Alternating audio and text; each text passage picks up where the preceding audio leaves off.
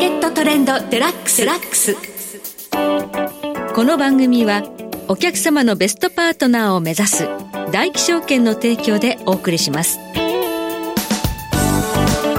皆さんご機嫌いかがでしょうか。大橋ひろ子です。株式、為替をはじめコモディティなどデリバティブ取引の最前線の情報をピックアップしてお届けします。今日は元証券ディーラー竹蔵さんをスタジオにお迎えしています。竹蔵さん、こんにちは。よろしくお願いします。よろしくお願いいたします。ちょっと足元に本株弱いですね。そうですね、アメリカの、政府機関の閉鎖のニュースがちょっとあったり、これはまだ思惑的なもんだと思いますけど、あとは、アメリカの金利、こちらの方が10年債もこれ 4.5% をちょっと超えてきたということで、そうですね、これ2007年以降初めてということなので16年ぶりの水準とですね。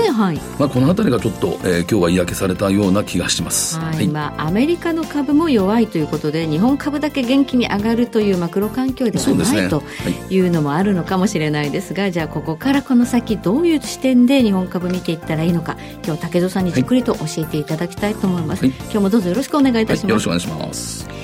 その前にまずは今日の指標の方をお伝えしておきましょう。今日大引けの日経平均株価です。今日は363円57銭安 32,315 円5銭で取引を終了しました。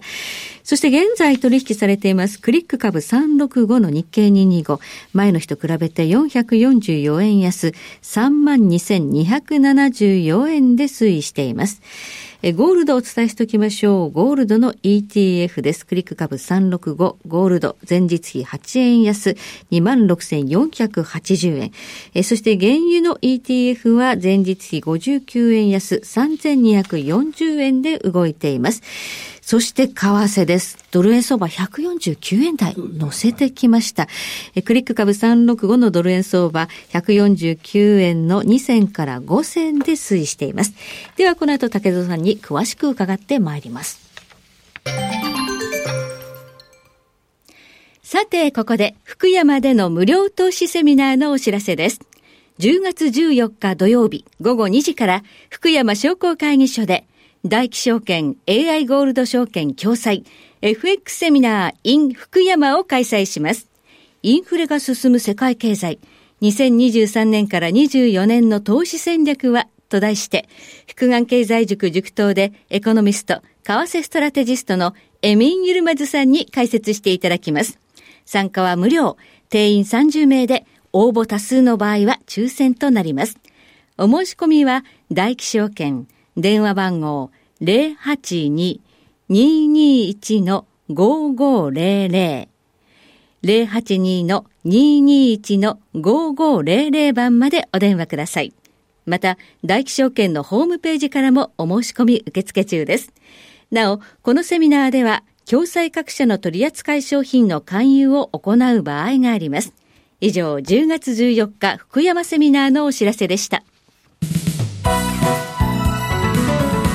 マーケットトレンドデラックス。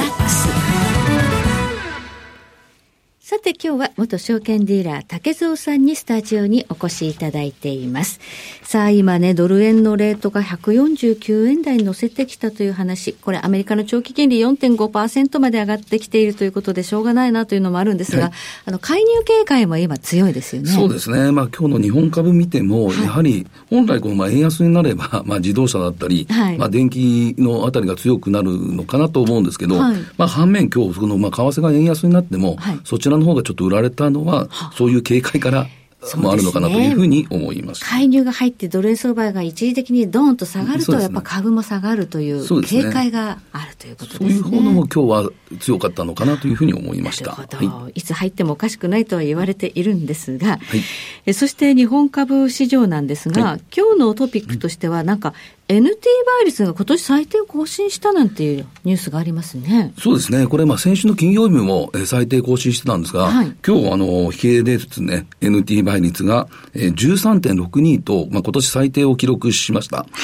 まあ、この NT 倍率っていうのは、はい、まあ、日経平均割る、まあ、トピックスでまあ表される指数になっています、はい、でこの今今日の終値が 13.62 なんですけど、まあ、これがですね今年の6月の16日実を言うとこれ 14.65 というふうに14倍を超えていました、はい、まあ、こういう状況はどういうことかと言いますと、日経平均が、はい、トピックスに比べて、優位な展開、はい、にあります。まあ、ご存知のように今年の4月から6月までっていうのは、日経平均が約7000円から8000円上がったと思うんですけど、まあ、それは日経平均だけがまあ先行する形であった上げ。対して、最近この6月の16日を頂点にして、今日ですね、13.62 までこの NT 倍率が低下してきたということは、トピックス、これが優位な展開になっていると思います。はい。この日経平均とトピックス、はい、どちらが優位かということはそこに組み入れられている企業が重要になってきますよね。そうですね。はい。で、トピックスが優位ということは例えばどの銘柄が引っ張ってる？まず、今、日本でいう時価総額トップのトヨタですね。トヨタ。まあ、このトヨタは、まあ、決算がですね、はい、まあ、発表になって、これ、営業利益では1兆円を超えるっていうことになっていましたし、はい、まあ、これ、日本企業初ですね。まあ、あと、まあ、円安も寄与したということで、まあ、上場来高値を一時更新する場面があったということ。はい。で、あとは三菱 UFJ、あとは三井住友などのまあ銀行株ですね。まあ、こちらの方も、まあ、PBR1 倍割れだったり、はい、まあ、一時期はまあマイナス金利解除の噂とか、はい、まあ、そういうのがあって、非常に強い動きになっています。はい。利ざや解消ということでね、儲けが出るというふうに言われてますね。そうですね。まあ、これ三菱 UFJ なんか今、時価総額1期2位まで来ていますので、はいはい、相当ここ、短期間で買われてきたなという印象があります。はい。はい、その他どういったところが、あとは NTT ですね。ああ、分割で。そうですね。はい、これ1対25の分割を行って、まあ、この今 NISA ですね、はい。このところを見ていくと、毎週のようにこれ NTT を買われているお客さんが相当多いというふうところですね。そうですか。で、やはりこの、まあ、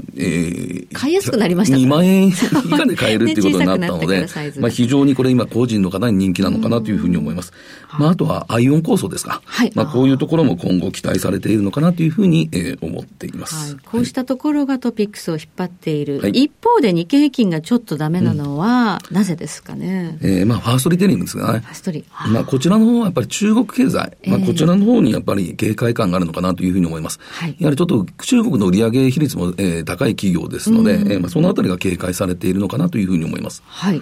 あとは半導体アドバンテスト、はい、あとは東京エレクなどの、まあ、半導体ですかね。はい。まあ、こちらの方は日経平均の寄与度、はい、こちらの方が非常に高くなっているので、はい、まあ、一説には TSMC ですか。はい。まあ、こちらの方が半導体製造装置の納入延期を、まあ、取引メーカーに要請したとか、はい、まあ、そういうニュースもありましたので、はい、まあ、そういうところがちょっとね、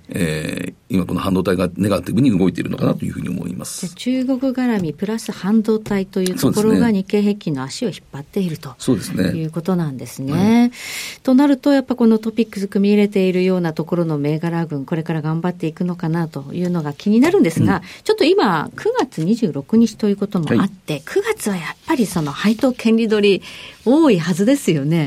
そうですね。これ、実は言うと、まあ、28日ですか、ここに権利配当落ちっていうのを迎えると思うんですけど、はい、これ、まあ、権利配当落ちの額っていうのが、これ日経平均に比べたら225円、全体であると言われています。で、これトピックスの方が20ポイントというふうにある試算があるんですけど、はい、まあ、これ、それによる配当再投資というのが、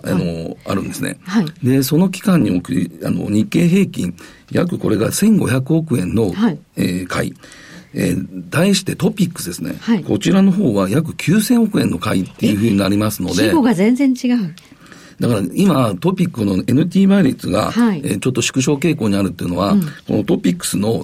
先物の買い需要というのの大きさ、はい、これも一つの寄与しているんじゃないかなというふうに、思われます。この再投資分への期待で先回り買いが入っている可能性もあると思います。ということなんですね。はい、この辺は面白いですよね。はい。まあ、ということで、まあ、ちょっとねいろいろと需給というのも気になってくるところなんですが、はい、需給で何かニュースありますか？あともう一つは日経平均の入れ替えですね。これが9月の29日に行われるんですけど、はい、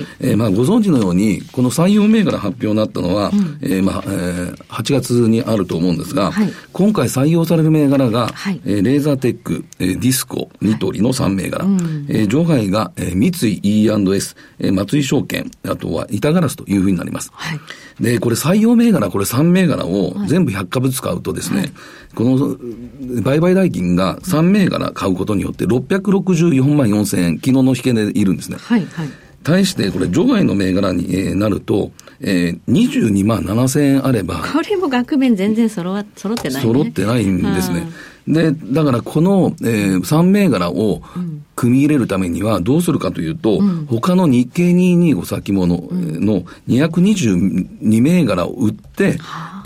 の採用銘柄3銘柄を組み入れないといけないという需給要因になってくるんですね。こういう需給はちょっと悪いですね。テクニカルなものなんですけどね。そうですね、はい、だから今日経平均が売られやすい状況の中にもあると、はいいうことが言えるのかなというふうに思います、はいだから、配当再投資でトピックスの、先物の買い需要があって、うんはいこの、225入れ替えによって、はい